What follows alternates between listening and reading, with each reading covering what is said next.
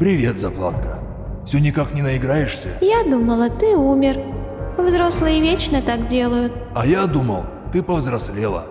Дети обычно этим занимаются. Дети знают, а вы просто уже забыли. Есть несколько кукол. Они думают, что они сестры, но это не так. Многие из них уже разбиты взрослыми, но часть украдена. Ладно. Мы ищем тебе кукол, а ты ищешь нам чудище. Среди нас ходит тень. Она бросает себя на наши имена, забирает наши жизни. Здравствуйте. Нас интересует вот эта доставка. Код 12345. Да. Господа из конторы Войнич любопытствовали то же самое. Пойдем. Я, кажется, знаю, где это место. И мне это не нравится. Ну, ты определенно был прав. Осталось понять, что их убило, и сыграть этому на... на скрипочке. Мать сожрать. Так, механизм, не тикай. И не думай тикать. Подними руки. Ты в курсе, что это? Светлячки, сомнамбулы, тонатики? Хуже. Дети.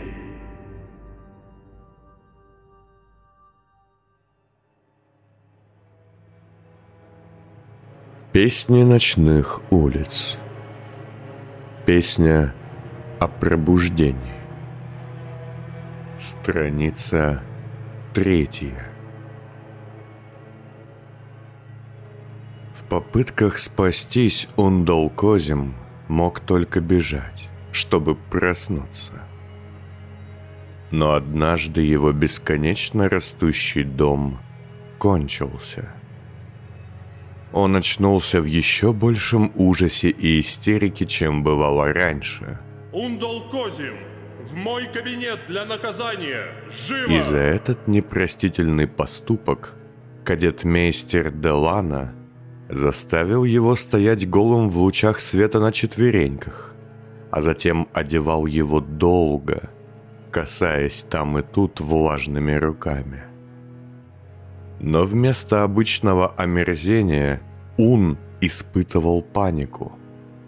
Этой ночью ему нужно было заснуть, чтобы вновь оказаться в доме, который больше не мог его защитить. Так и случилось. Больше не было новых комнат или коридоров, а старые были известны огромному громоздкому чудовищу, что хотело найти его и утащить для игры. Ты не можешь крыситься вечно, мелкая падаль. Не можешь. А я... Я могу вечно тебя искать. В последнем из найденных коридоров дома оказался лишь огромный шкаф, которого Ун никогда не видел. Он пугал его. Ему тут не было места. Шкаф был словно откуда-то извне. Большой, нелепый, пахнущий старостью. Ун испугался его. Не так, как чудовище, идущего за ним по пятам, иначе, и побежал прочь. Несколько ночей Ун пользовался старыми тайниками и скрытными местами, но все больше и больше из них по возвращению в сон оказывались обнаружены и разорены. Дабы показать Уну, что его очередное укрытие найдено, потрошитель вешал в убежищах мальчика лица его родителей, отсекая их от голов так, чтобы оставались выпученные глаза. Я вижу тебя, сопляк! Иди ко мне и защити этих животных, пока я не разделал их снова. И у Уна не осталось выбора. Однажды ночью, как он не боялся, он все же шагнул и распахнул шкаф.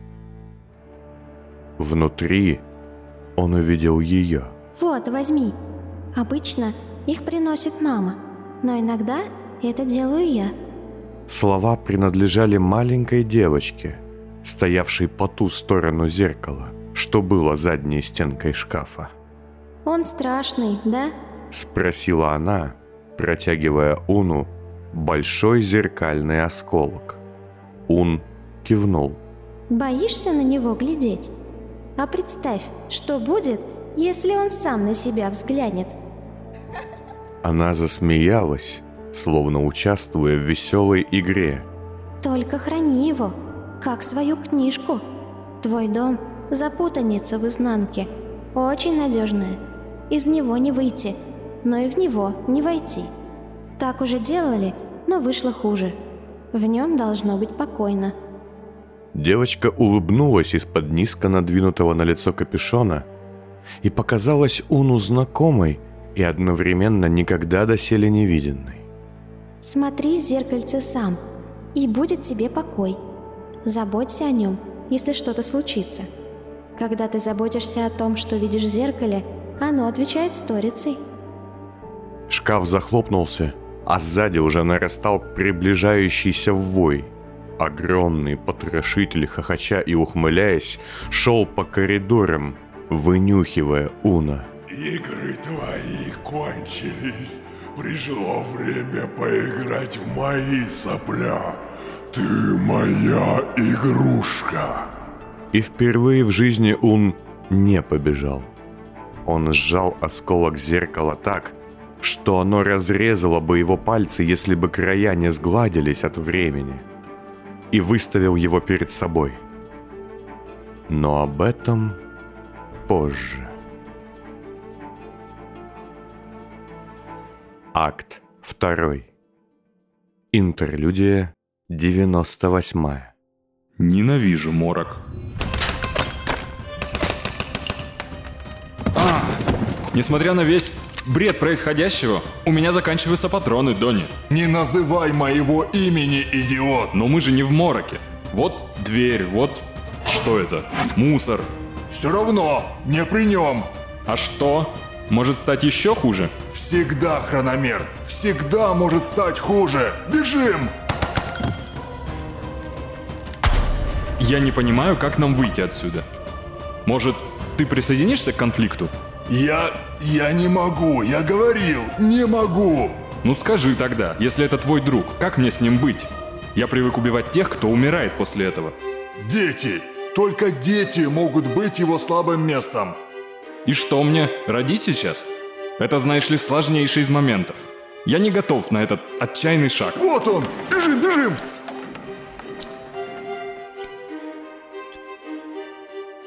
За пару часов до этого.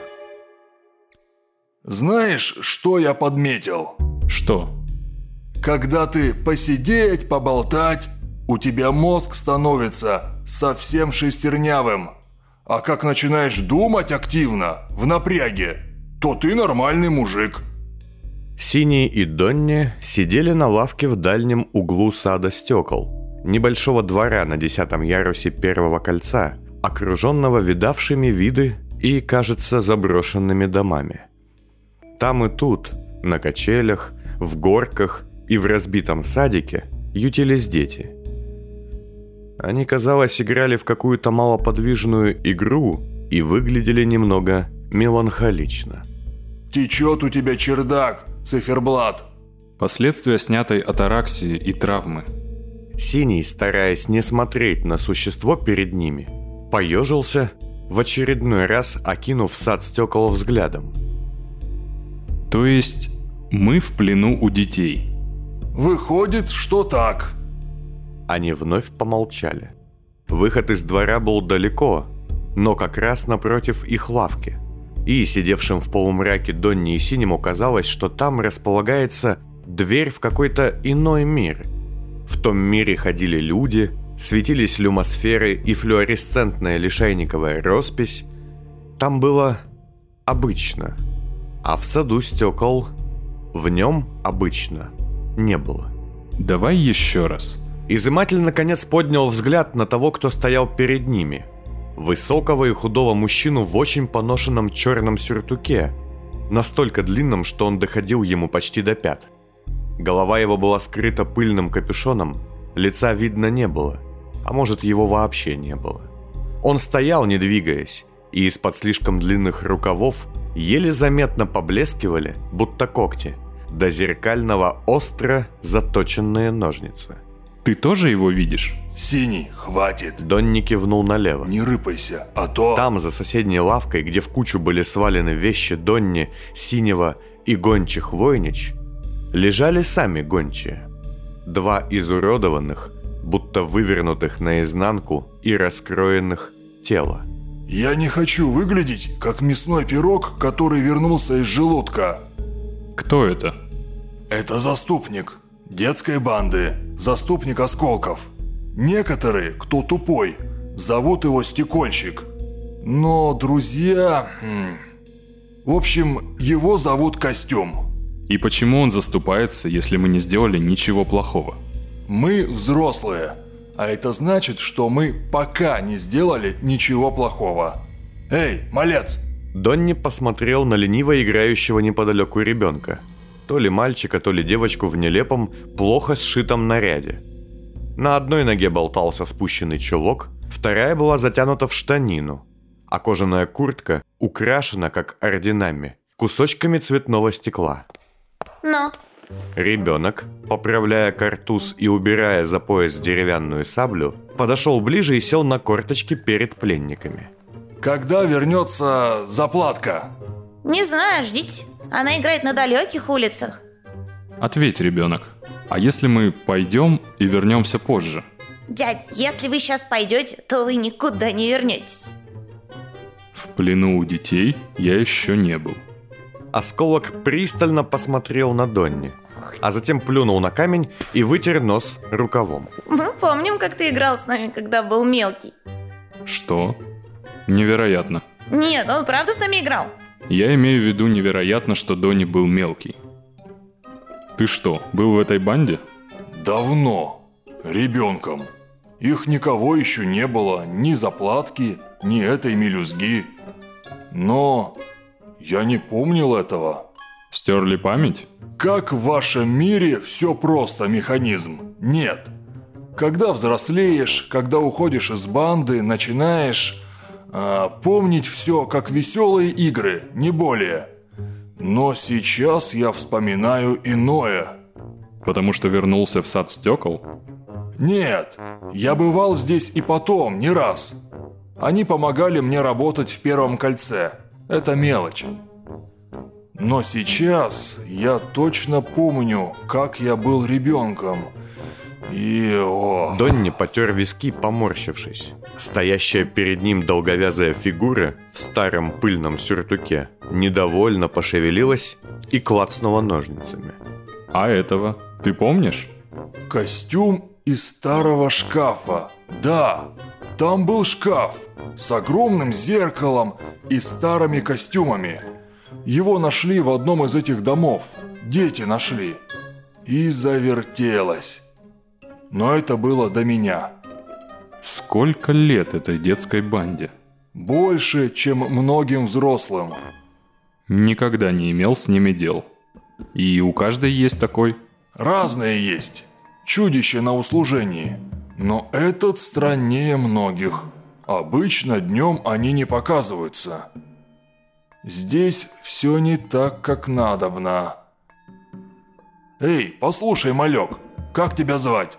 Вот еще я чужеликим кликухи не полил. Я один из вас. Нет, дядя, ты был один из нас. Такие еще опаснее. Сиди. А есть у тебя что пожрать? А что дашь? Ну, не знаю. В рот мокрот. И шариков нет с собой стеклянных. Или орешков каких-нибудь. Шарики да орешки старая игра. Пусть в сухом море в нее играют, нам уже не интересно. Где? Это они так степь кличут. Ребенок. Сообщи, что ты хочешь в обмен на еду? Удивляк? Впечатлялок? Новизм? Синий подумал и повернулся к Донни. Переведешь?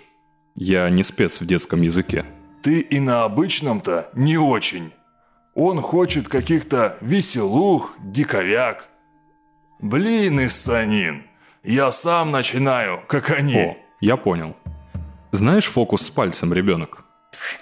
Он был старый, когда ты был молодой. Имею вероятность удивить тебя. Смотри внимательно. Синий выставил вперед ладонь, отогнул палец и медленно снял перчатку, потянув за него. Все это он проделал под скучающий взгляд мальца, который тут же изменился, когда под перчаткой показалась механическая ладонь с отстегнутым пальцем. Ого! А как ты так, дядя? Это сложный момент. А еще есть? Продолжай наблюдение, ребенок. И Синий медленно, провернув руку в локте, отсоединил ее. Ничего себе! Да ты же как конструктор! А колесики у тебя есть? Нет. Впрочем, в планах может присутствовать данная модификация. Сделку можно считать совершенной? А? А, да, ща. Осколок поднялся и, развернувшись, чуть не влетел в детского заступника. В испуге отскочив прочь, он растерялся, а потом, чтобы не ударить в грязь лицом перед пленниками, деловито сказал. Костюм. Если побегут, гаси, ладно? Долговязая фигура никак не отреагировала. И малец убежал куда-то в другую часть сада стекол. Он сам его боится. Сказал Синий, проводив осколка взглядом, а затем покосившись на костюма. Конечно. Только Поли, только заплатка над ним власть имеет. Он ее слушает, ее мыслями живет. А если с ней... Нет, молчи лучше. И все же, почему я вспоминаю? Полагаю, это может быть связано с изменениями в твоем теле и мозге. Ты ведь искушен в тенях? А? В чем? В аутоиммерсии. Мы зовем это внутренними тенями. Внутренние тени. А, звучит отлично. Память и способность перенимать опыт – это их главная функция. Вероятно, связь с Хеймсом могла на это повлиять. В этот момент малец вновь появился перед пленниками и протянул Донни коробку печенья. Вот, Надя, питайтесь. Хм, а мне? А тебе вот, тоже принес. И осколок отдал синему банку машинного масла, а также несколько винтиков и гаек. Покорно благодарю. Не писай маслом, заводник. На, пережуй. И не переживай. Донни протянул синему несколько печенек, и тот стал медленно их жевать. Может, все же попробуем расспросить, как они связаны с убийствами и визи... и убийцей? Нет. Он тогда нам бошки в говешки превратит. Раз в плену, ждем заплатку. У нас очень мало времени, Донни. Тебе просто скучно, верно? Это сложный момент. Но да, после того, как я чудом выжил, хочется жить активнее. Не волнуйся, не ожиреешь. Или тебе надо руки-ноги размять. Это перестает быть смешным. Юнец из осколков, опять усевшись перед пленниками, положил голову на ладонь и уставился на синего с плохо скрываемым восторгом. А истории есть у вас? Жуткие? Имеются. Не, не твои. Твои все скучные. Ходил, злодей, ловил, искал, искал, ел и не икал. Потом взял и словил себя, похвалил. У, скука. А у тебя, заводняк, есть? Детально имеется память об одной истории, полной грусти, ожесточенного сопротивления и мести. Плюс задействованы потерянные улицы, мутанты и преступники, а также автоматическое оружие. Офигеть! Ну и что было? Все началось с моего ученика, которого звали Голубой. Он был отправлен мною, чтобы похитить древнего, который сам и заказал свое похищение. Древний состоял в кружке сектантов, известных как Родня Болды. Стоп! Чего? Тихо, дядька, не слюняй в воздух. Ага, и чё? И то. Направившись туда, он проник в поместье. Час спустя. Когда затвор автоматического карабина, что я из некоторых сентиментальных чувств именую скрипкой, замолк по причине полного опустошения дискового магазина, чудище лежало поверженным на улице. Я убедился в его гибели с помощью моего излюбленного способа. Как это? Острый кинжал семь раз достиг его мозгового вещества с помощью серии ударов, которые я мастерски нанес в порыве гнева и ненависти. Мне обычно не свойственным. Дружище, не хочу мешать, но тебе надо поработать над тем, как ты подаешь свои... Охуенно! Вот это круто! Жалко только Голубого, он был крутой, да? Очень крутой. Таких не сыскать. А ты смачный, дядя. В этот момент в саду стекол что-то незаметно изменилось. Это ощутили все, кроме синего. Дети зашевелились, костюм развернулся и медленно зашагал к выходу, а Донни вздрогнул, заметив тень, что промелькнула в отражении окон, выходящих во двор. О, а вон и заплатка. Значит, сейчас все узнаем, да, отпустим вас. В ожидании вердикта от детей. Чувствую себя игрушкой. Кто бы мне сказал, что ты нравишься детям? Возможно, именно поэтому, кстати. Пленники стали смотреть на арку, за которой был выход на улицу из дворика. Там, в окружении детей, стояла девочка. Скрыв голову капюшоном, она что-то медленно объясняла, водя перед собой рукой. Так, Донни, пришедший ребенок, ведет себя странно. Они тут все странные. Сонные какие-то. Игр мало. Она смотрит в зеркальце. Синий был прав. Заплатка, окруженная детьми, держала в руках острый кусок зеркала. Она явно порезалась, потому что по ее пальцам еле заметно струилась кровь. Это осколки. Они всегда... Твою мать! Что такое? Донни вздрогнул и замер, будто прислушиваясь. Нехорошо. Она... Нет. Ну? Она приказала нас убить. Синий уставился на детей. Заплатка указывала на них рукой, но с ней тут же начал ожесточенно спорить осколок, что слушал истории и угостил пленников едой. Как ты это знаешь? Ну понял я. Я чую, как свежий суп. Что они там обсуждают? Синий перевел свой взгляд на костюма, который, уйдя от них, теперь стоял у заплатки за спиной. Слабые места. Что? Чьи? Его, костюма. Он – надъестественный заступник детской банды.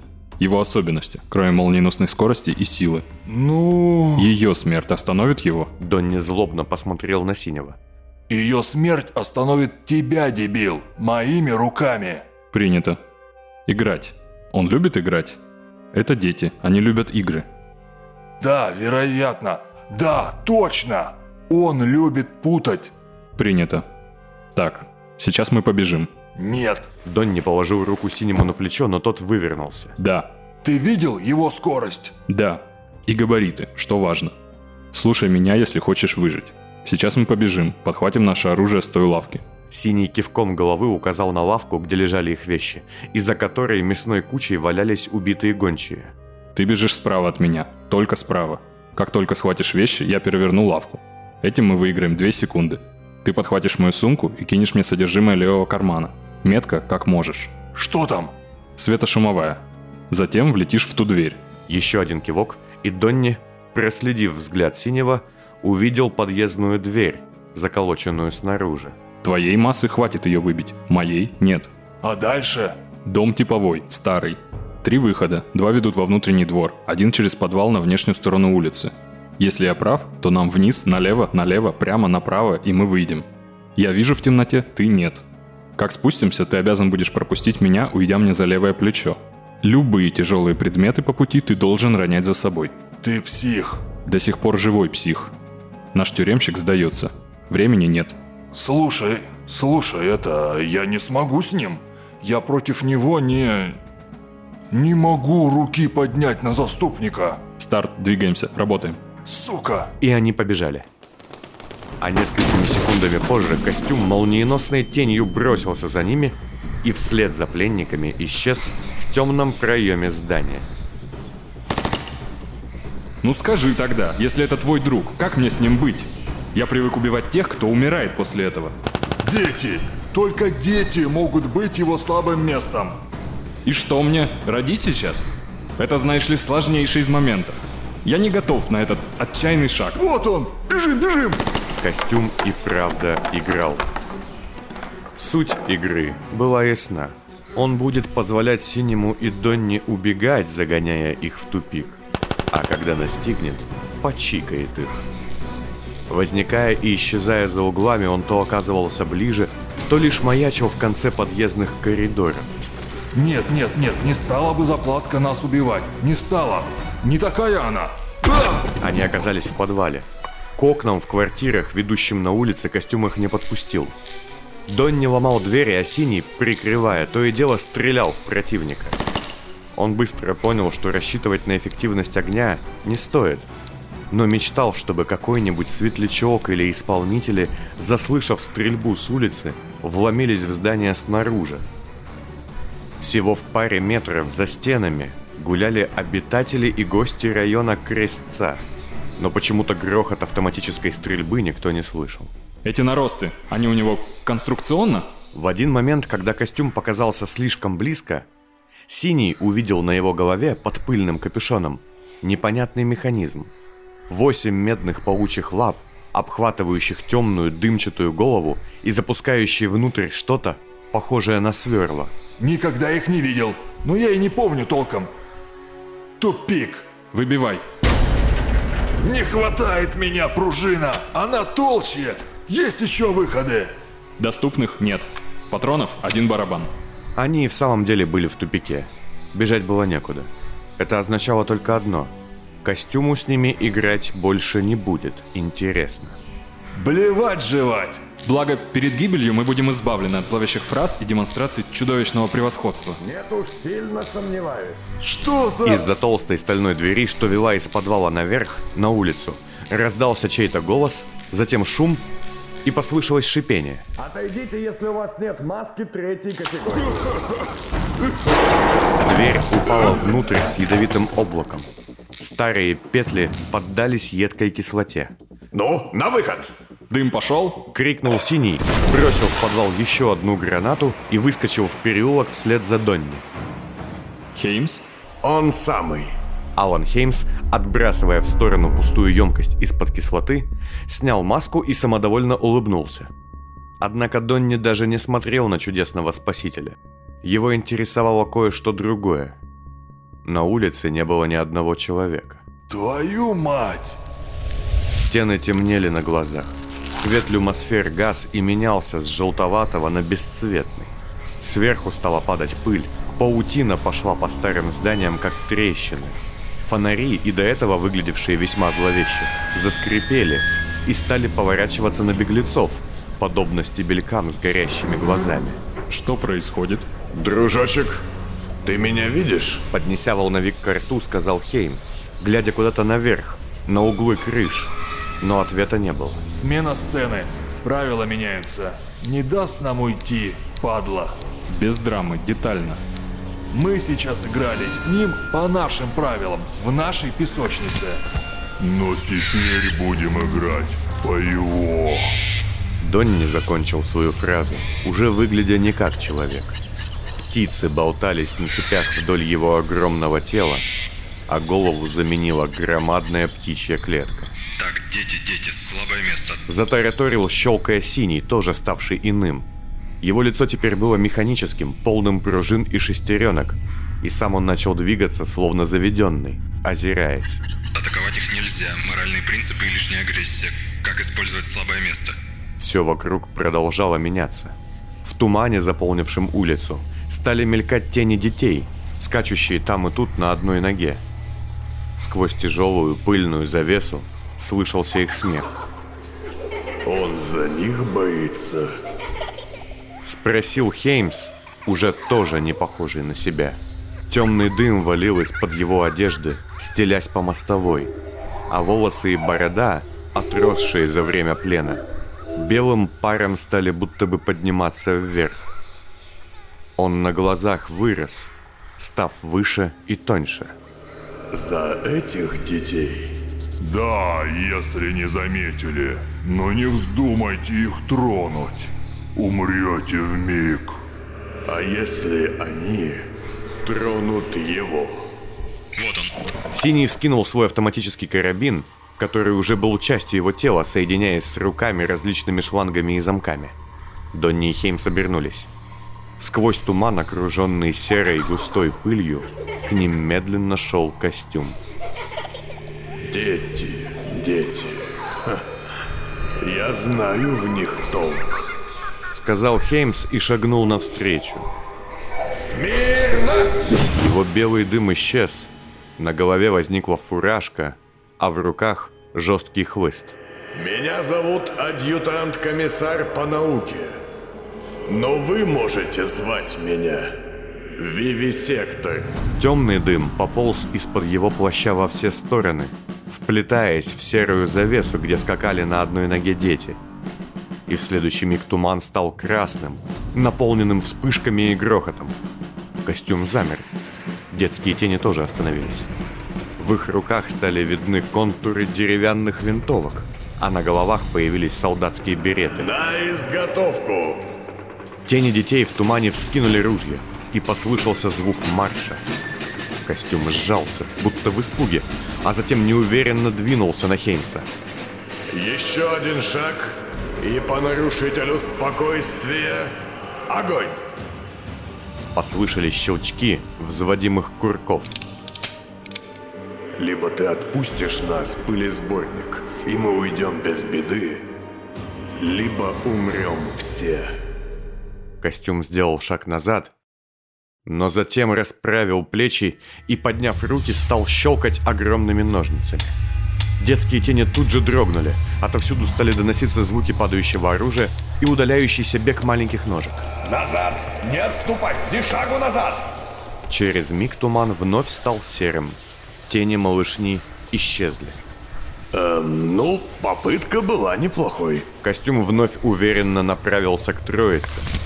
И на этот раз Донни сделал шаг вперед. Полина! Ее зовут Полина! Если ты нас убьешь, чучело, ты убьешь нас по ее приказу. Я скажу ее имя, и ты знаешь, кто придет выбить из тебя пыль. Будто в подтверждение его слов одна из ощипанных птиц, что болталась у птичьей клетки на цепи, вдруг сорвалась с нее, вмиг обрастая черными перьями, и слепая ворона уселась на ближайшем столбе. Он в ту же секунду перестал быть изгибающимся глазастым стеблем и принял свой обычный вид. Костюм задрал голову, глядя на птицу. А Синий, увидев под капюшоном заступника восьмилапого медного паука, сделал в механизм прицельный выстрел. Вместе с заполнившим все жутким воплем и звоном исчез и туман, и костюм. Донни, Хеймс и Синий оказались на небольшой улочке, где, на их счастье, почти не было прохожих. Что ты творишь, запчасть? Лишний элемент конструкции.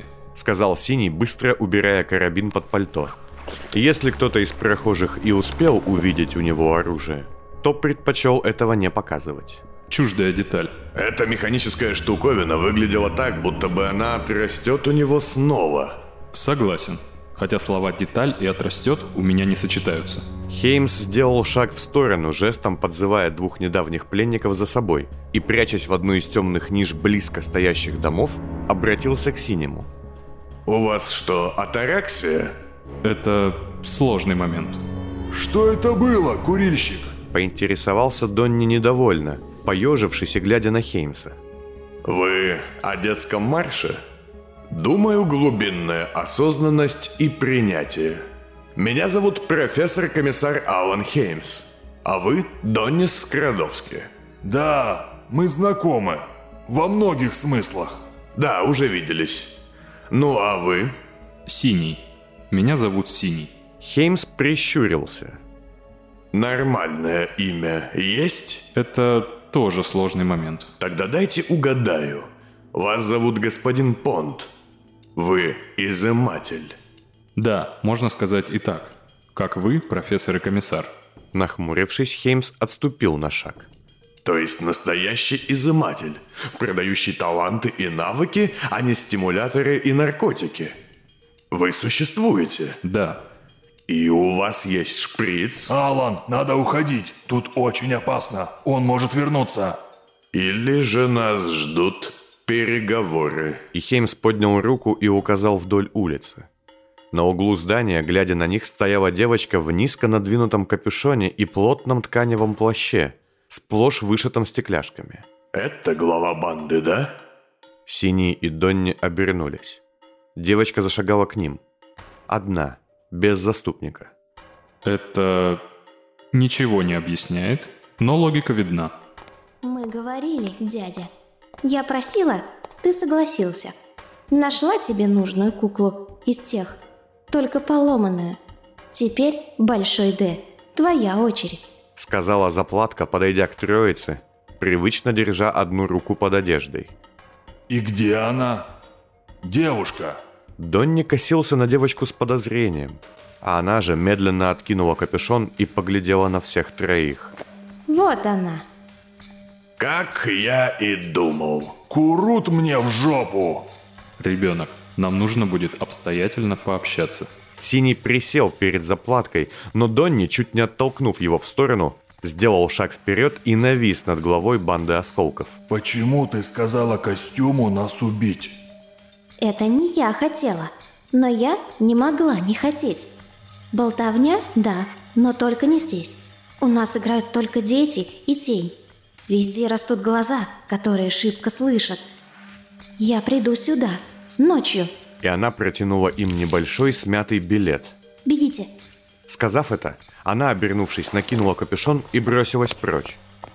Хеймсу показалось, что он успел заметить в волосах девочки кусочки медной проволоки, пружин и стекла. Но он не стал бы этого утверждать. Так, ну что же, а теперь давайте поймаем убийцу, коллеги.